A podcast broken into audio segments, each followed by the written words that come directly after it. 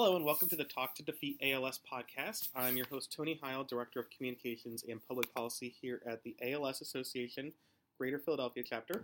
And uh, we're here today with a couple very special podcast episodes. Um, we have had many different podcasts discussing research, care services, advocacy, and all other parts of our mission. Those are the core parts, of course. And um, we just had a very um, major conference in Texas to talk about uh, clinical care and topics that I'm not an expert in, but thankfully we have guests who are. And we're going to be talking in two, a two part series here on our podcast about what happened at the ALS Clinical Conference and what that is, and some of the lessons learned from that moving forward uh, to help with ALS care and research, right? Mhm. Uh, so, this one, part one, we have our Director of Care Services, Steve Spalding. Steve, say hi. Hello, folks. All right, I was to be waiting for you to say hi. No one can see you. Like, nodding doesn't work on a podcast. Um, and we have Elisa Brownlee, Director of our Assistive Technology Program. And Elisa, I know you just said hi, but I interrupted you. Hi. And Gail Hausman, nurse at our chapter, who's been with us for almost as long as Elisa, but both of them quite a while. So, Gail, say hi. Hi. And uh, so, Elisa, I'm glad we're starting part one with you three um, because you can explain what is the clinical conference. Sure. You've been there before. Yes. Um, so we started a, um, the National Association started a clinical conference, oh, I want to say uh, 15, 18 years ago. And it was just a small group of individuals, and it was in conjunction with Advoc- Advocacy Day. So um, I, I want to say about 10 years ago, the, the national office realized the importance of having a conference totally dedicated to clinical professionals, and we've done that every two years since. Um, every year it's grown and grown. We have representation from almost all over the country, and this year actually we had um, uh, folks from the ALS Society of Canada come down. Um, so again, we do this every two years and we rotate where uh, convenient city. This year it happened to be Dallas, which was uh, well Fort Worth, excuse me, which was an easy fly in from all over the country. Uh, we had 507 attendees, um, and almost 400 of them were medic were medical professionals that were there for continuing education credits. And that's great. You've been there before. Can you put that in context? Is that a big? is that a big spike? Huge, huge spike. I think the largest number we ever had before was about 320. Oh, wow. That is big. and so that was in Arizona. So this one was, you know, 25% more, if not. I don't know my math fairly well, but uh, it was huge. A big difference from uh, 2016. And do you think that's is that because there's anything bigger going on? Is there more interest, or like the amount of people providing care is growing? Well, the disease itself doesn't change, but the way we treat it certainly does. Right. And there are new drugs to talk about that Gail's going to be talking about, but there's uh, a lot of more interest in palliative care for our folks with ALS, which was really driven home at this conference. I believe there were five different top um, oral presentations on palliative care. And before I, I know we I know I know that we've discussed before. Explain palliative care in a sentence, Um, symptom management, really, for the person with ALS? Yeah, which is a lot of part what we do. right. Not we, not me necessarily, but the ALS Association does. Right, and one of the things that um, was also uh, a priority at the conference was talking about our veterans with ALS. As almost everyone knows, our veterans have a 60% higher incidence rate than the general public. Um, and we had a, a tremendous amount of people at the conference who not only worked for the Veterans Administration, but also spoke on behalf of the VA of their programs, of their palliative care program, of uh, what other veterans were addressed. Do you guys remember?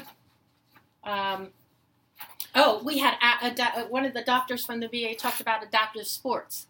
That's never been mentioned at an ALS conference before. So it was it was a real asset to have the VA so well represented, and and from a an attendee standpoint, it's good that I know what the VA pays for, what they don't, and how to maneuver through the VA system, which is very different than maneuvering through the insurance system. And I've been here a lot less than you. I've been here for seven years. You've been here for twenty plus. Um, and you've been here before it was considered a service connected disease. hmm So this it's been a very big positive change in terms of the relationship with the VA. Absolutely. That's re- that's a really big positive step that I don't think a lot of people will appreciate because why would they until if they didn't know that history? And some VAs are actually having an ALS clinic. Do you want to talk a little bit about our ALS clinic in Philadelphia, Dr. Quinn?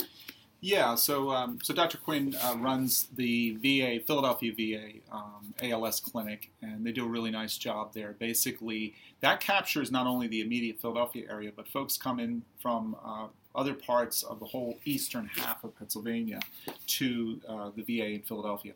And uh, he has been collaborating with us and has been uh, coordinating with us to really provide uh, an extender into the community with all of our care services as well as supporting the work that he and his team do there.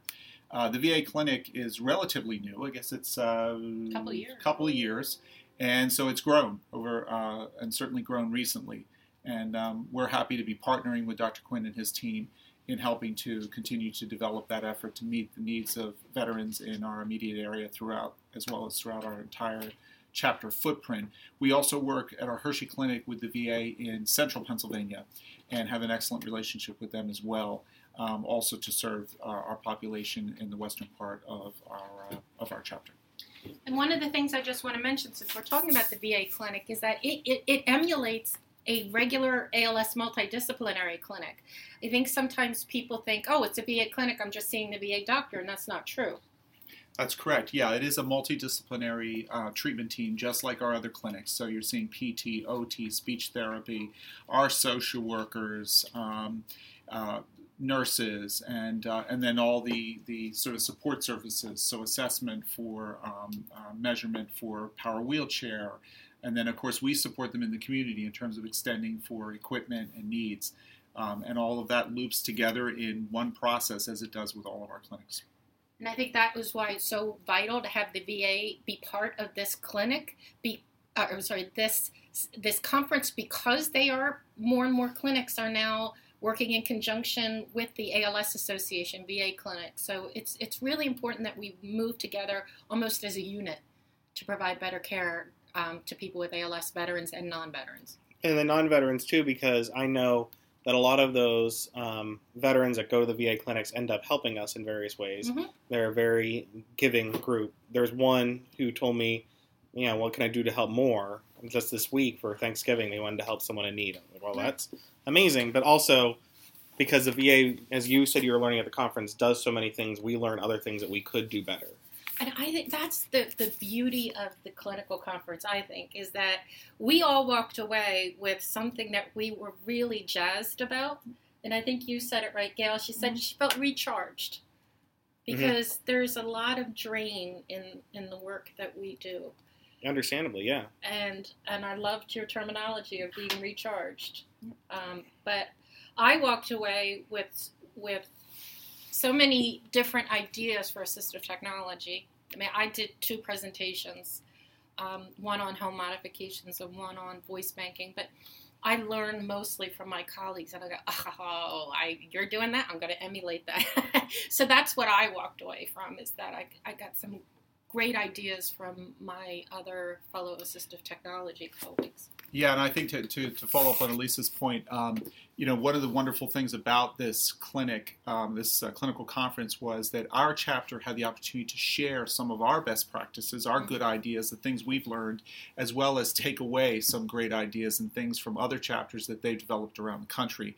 So we got an opportunity to, in addition to the excellent presentations that Elisa contributed, we got to talk about some of the early uh, data on Radicava, which Gail will talk about in a little bit, and we got an opportunity to share a little bit about. Um, uh, the social work perspective on caring for the caregiver and helping them to care for those that they're caring for. Um, and then talk about some um, very prevalent issues around uh, the Medicare home care benefit and many other topics that we contributed to, and then of course things we took back with us in terms of great ideas and, pro- and concepts from around the country that we hope to implement here. And because we had so many people contributing, uh, I imagine that in addition to learning directly from listening to others, just taking the time to put together those presentations, you end up learning more about because you you don't have time to step back. So Gail, you're nodding, and I'm sorry that you, uh, you were typing before. So Um, what did you take into account from putting together your presentation? What was your presentation? So, um, Judy Guarnieri and I. Judy is a is a nurse practitioner at the Jefferson Weinberg ALS Center. So, Judy and I um, uh, looked at our patients who were on um, Radicava over the last 12 months and um, we we presented on that. We basically pre- presented on the on the data um, that we got um, from um, either objective data or subjective data. So, you know, just to start about Radicava, the drug was approved in Japan and South Korea to treat ALS. It, uh, it was based on a study that MT Pharma did um, that looked at um, people with ALS who uh, had to meet certain inclusion criteria. Um, they were mostly higher functioning people in the sense that their um, functional rating scale um, had to be one of the higher scales. Um, there, there's a bunch of different categories, and the categories are from zero to four, and people had to score at least a two in each category. So uh, the, the, participants of this study were all people that were higher functioning, had a higher force vital capacity, which is when you blow into the into the uh, tube. Um, they all had to have um, two years or less onset of uh, symptoms, and they had to have a clinical definite or probable ALS.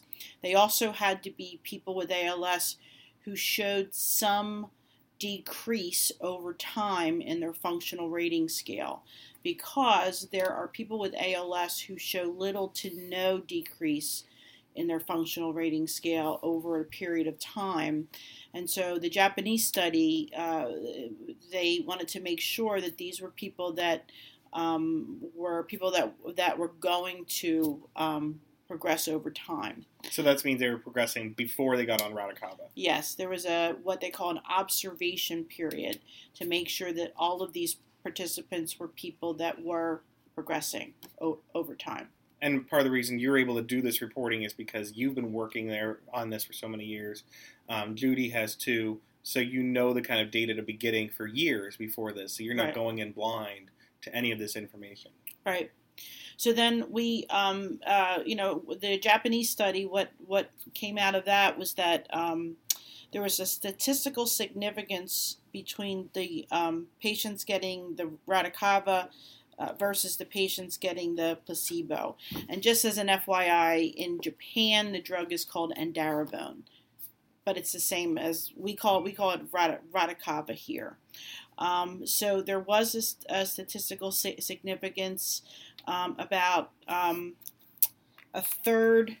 There was a third less pr- progression in the in the Radicava group. So based on that information, our FDA approved the drug in May of 2017. Um, first drug in 22 years um, that that's been out for treatment of ALS. Um, and our first patient at the Jefferson Clinic uh, was given Radicava on um, in in September of 17. So um, we looked at 23 patients over a period of 12 months to see about objective data um, and subjective re- reports. And basically, we ju- we just presented on our on our on our data. Um, we also presented on um, some of the problems that we've run into um, getting it covered by insurance um, getting people to get to a center to get the Radicava because it, it's given via an IV, a port, usually in the chest. And um, we had to, for some of these patients, based on their insurance, they had to go to a place to get the to get the drug. Um, the fact that it's given um, 10 days, you're on the drug, then you're off for 14 days, then you go back for 10, days, then you go off for 14 days, and it's back it's back and forth. So basically, every two weeks they have to go and get and get the drug. Um, it's not covered by by all insurances. Um, so there's you know there's issues um, getting getting the port set up. We we wondered about quality of life, like you know is this something that we want to recommend based on quality of life? Um, because of the, the you know the going back back and forth to get to get the drug. Uh, we also were concerned about um, people that were um, at the point of needing either palliative care or hospice, if this would, would delay them getting on uh, the palliative care or hospice program. Um, so we had tw- 23 patients that we looked at, and, and basically we uh, we looked at um, uh, their functional rating scale. So after six months, the drop was about 4.9 or so, and after nine months, the drop was about um, 6.3. Uh, and that's that's a little less than what's considered average as far as the functional rating scale. The average is about 1.1 decrease in the functional rating scale per per month. But now you might have more things to look at because you've done a lot of this data crunching. Right. So the other thing that we found is people that had sort of the atypical form of ALS, meaning that they were uh, either upper motor neuron or lower motor neuron predominant, had practically no progression. Although we would expect them to have very very, very little progression over over time. Um, and then there were you know adverse effects. Uh, sub- subjective complaints, there were objective complaints, like fever, weight loss, infected ports. Um, subjectively, uh, you know, some of the folks felt like they, they were not sure if it helped. Some folks felt like it didn't help. The majority felt as if the drug did help them in various ways. Um, so then, um, Judy and I uh, mentioned or talked about the functional rating scale, which is the tool that they used in the Japanese study to measure functional decline in ALS. And there's some literature out there su- suggesting that the functional rating scale is not um, the best scale to use uh, in- independently to look at functional de- de- decline. But um, so we just talk, talked about that a little bit. We also talked about barriers to receiving Radicava in that it's not covered by all health insurance. So we have some people that um, are just not able to take to get on the drug because it's about 148,000 a year for this medication, and most people don't have the funds for that.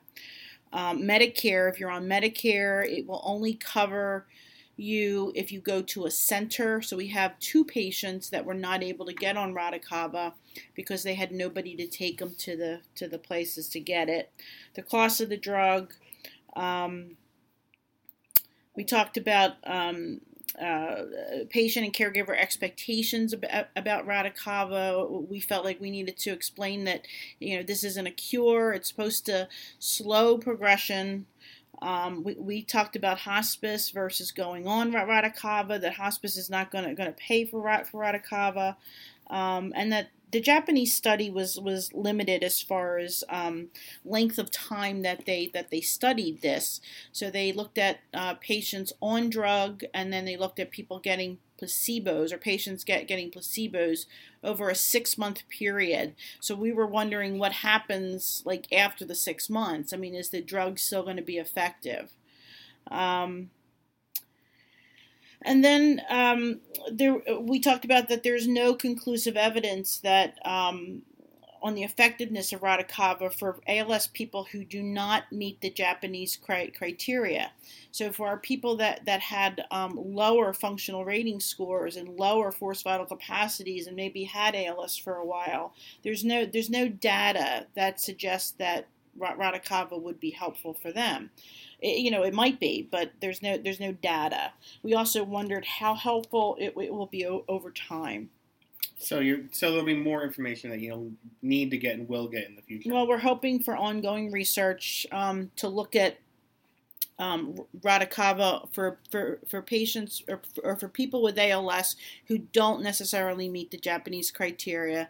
And we're also looking for um, uh, research that focuses on, on, on measuring what Radicava is supposed to do. Radicava is supposed to sort of fight the um, oxidants in our in our um, you know in our in our system, and so we're we're we're hoping to see research that suggests that the Radicava is doing what it's supposed to be doing. So, but you know from your years of experience, it'll take time to get all this information. There'll be new data over the years and hopefully that, that information, the studies will improve how what your, the recommendations are, the treatment levels, Right. um, make it easier, hopefully, to get the drug access to it. Yeah. So the information that you put together and presented, that kind of information going forward, will hopefully lead to better treatments with this drug and with uh, future drugs as well. yes. That's the goal. Was there any discussion at the conference about um, the the clinical trial of the drug uh, Radicava in the pill form? no, we, we I mean I, I did hear about that, but we didn't we didn't we didn't bring that up. Not I- you, but there was it was there anything No, at the conference? Nobody nobody happened to talk about that. So there's a lot that will be discussed. Yeah. Right, that's in Yeah, the future. yeah. Yeah. And so I, you know, it's exciting that there's a new treatment. It's the first treatment since you've been here. Yeah. Um, and but you know, with any new treatment, there's going to be fits and starts moving out, and there's going to be a lot of um, hopefully potential positive growth. But you have Yes. to keep waiting for that information, and it's not always easy to be patient for Yeah. people with ALS or That's for right. any of us that care for them. That's right. Yeah. Yeah. That's good. So, are you glad you did it? Are you glad? yeah you're I'm doing glad it's over. Okay. you seemed a little bit stressed going into it, right? yeah. That was a lot to do, but it was well received, right? Yeah. I. Absolutely. Yeah. I think you had one of the high marks. busiest. Yeah, we Yeah. um 507 people there. There were probably 503 that were watching, right? One couple people just sat back. Well, I have to say, I spoke at the same time she did, and my room was half empty, and her room was overflowing. so, but that's okay. That's what we had three tracks at once. hmm So I just happened to draw the unlucky straw of going against you, but this is the information that people wanted, and I think it proves why this conference is so important that they wanted to hear your information. That's that's good, and they, and also that they trust where you're coming from. It's not like you're Yeah. not like you're Gail Houseman um, person on the street. You and Judy have you, come forth with your own credentials that people can say, "I."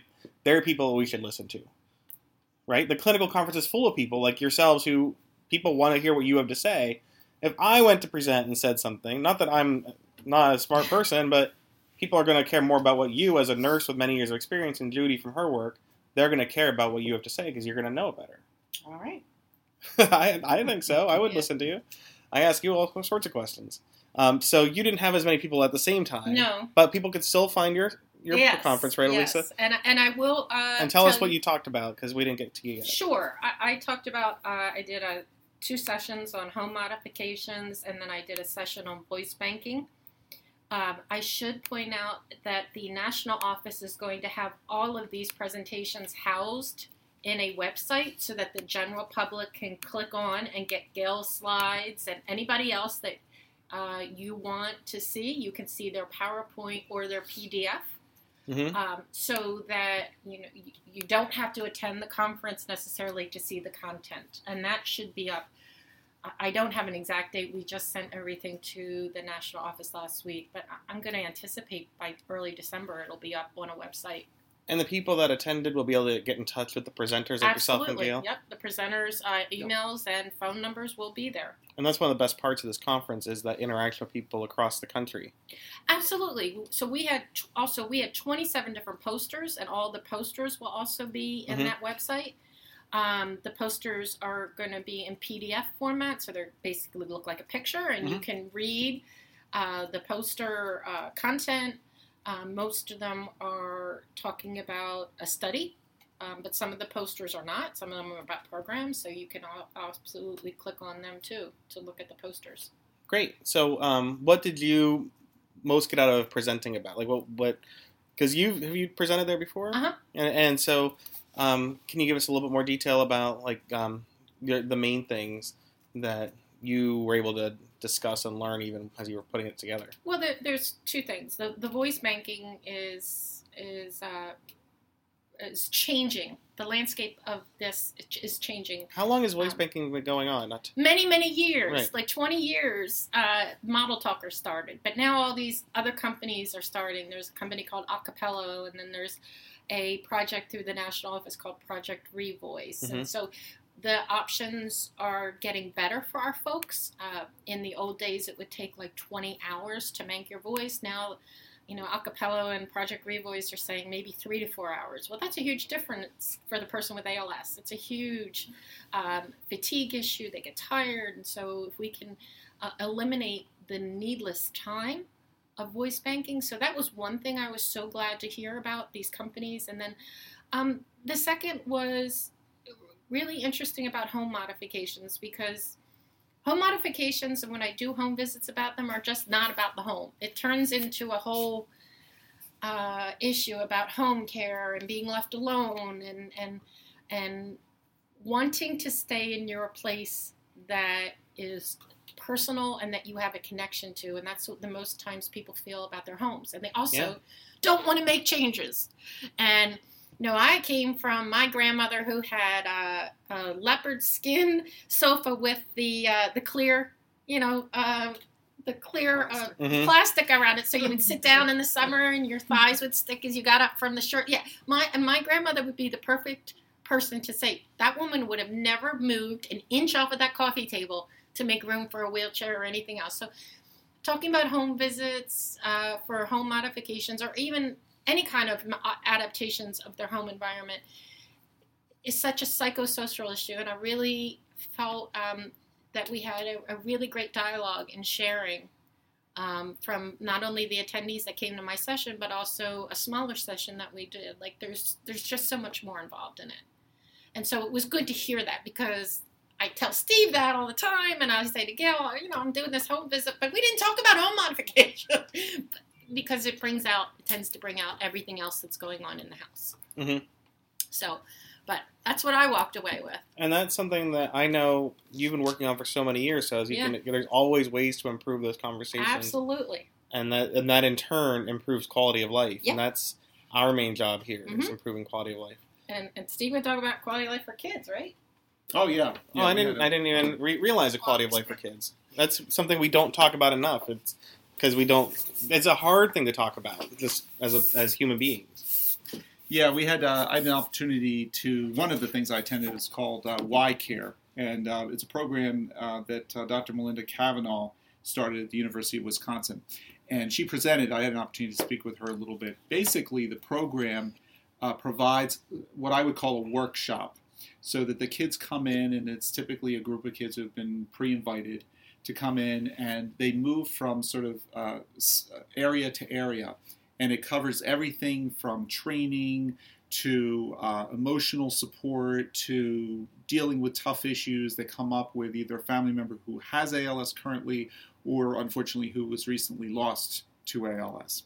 And then there's the pre and post. So the program uh, supports the kids, you know, really before they even go into this workshop and then post that workshop in terms of what they do to support them. So it's a great model and, and something definitely one of those takeaways we talked about earlier in this conversation in terms of uh, you know what we might look at to do here in our chapter. Um, so yeah, thought that was really interesting. And then the other piece that I had an opportunity to be part of a conversation was the Medicare home care benefit. Yeah, you were talking Um, about that earlier today. Yeah, It's a very complicated subject. it is a very complicated subject, and I think some of the basics of it that you know everybody can relate to and connect to is the frustration with what officially is sort of the word from CMS, which is Medicare, that hey, you have access to a home care benefit, and the reality that finding a provider and having the ability to access that benefit is uh, is either very difficult or impossible in many cases to to actually utilize. There's a lot of reasons for that, but um, one of the takeaways in terms of the solution is our chapter in cooperation with the National ALS Association is looking at the possibility of implementing um, a demonstration project, which would allow uh, us to show uh, CMS, Medicare, that there's a way to help fund in-home care uh, for folks with ALS, and specifically, most importantly, for folks who are vented and need nursing level or LPN level care for in-home care. Um, and uh, they're looking at potentially one of the options is called PACE, which is a program that's been in existence for about 15 years. That was originally designed for elderly folks, but it's ba- basically wraparound care. It's designed around a specific hub of treatment. And we in the Pennsylvania area call this LIFE programs, which a lot of your listeners uh, will be familiar with the LIFE programs throughout the southeastern Pennsylvania, as well as actually throughout the state of Pennsylvania. So, something along those lines uh, is being explored now as one way of addressing this issue and perhaps finally breaking through some of the barriers to actually achieve a real benefit uh, for people with ALS in the in home care side.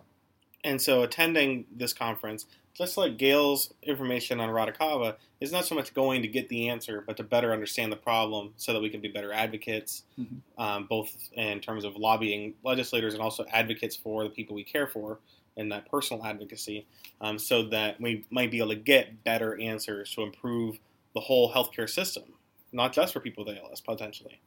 Absolutely. The, the, applications of this are not only for our mission, but extend to the mission of many other uh, individuals and organizations. Yeah. Great. So the ALS Association can lead the way, and as Elisa remembers, it used to be one of our mottos, I think.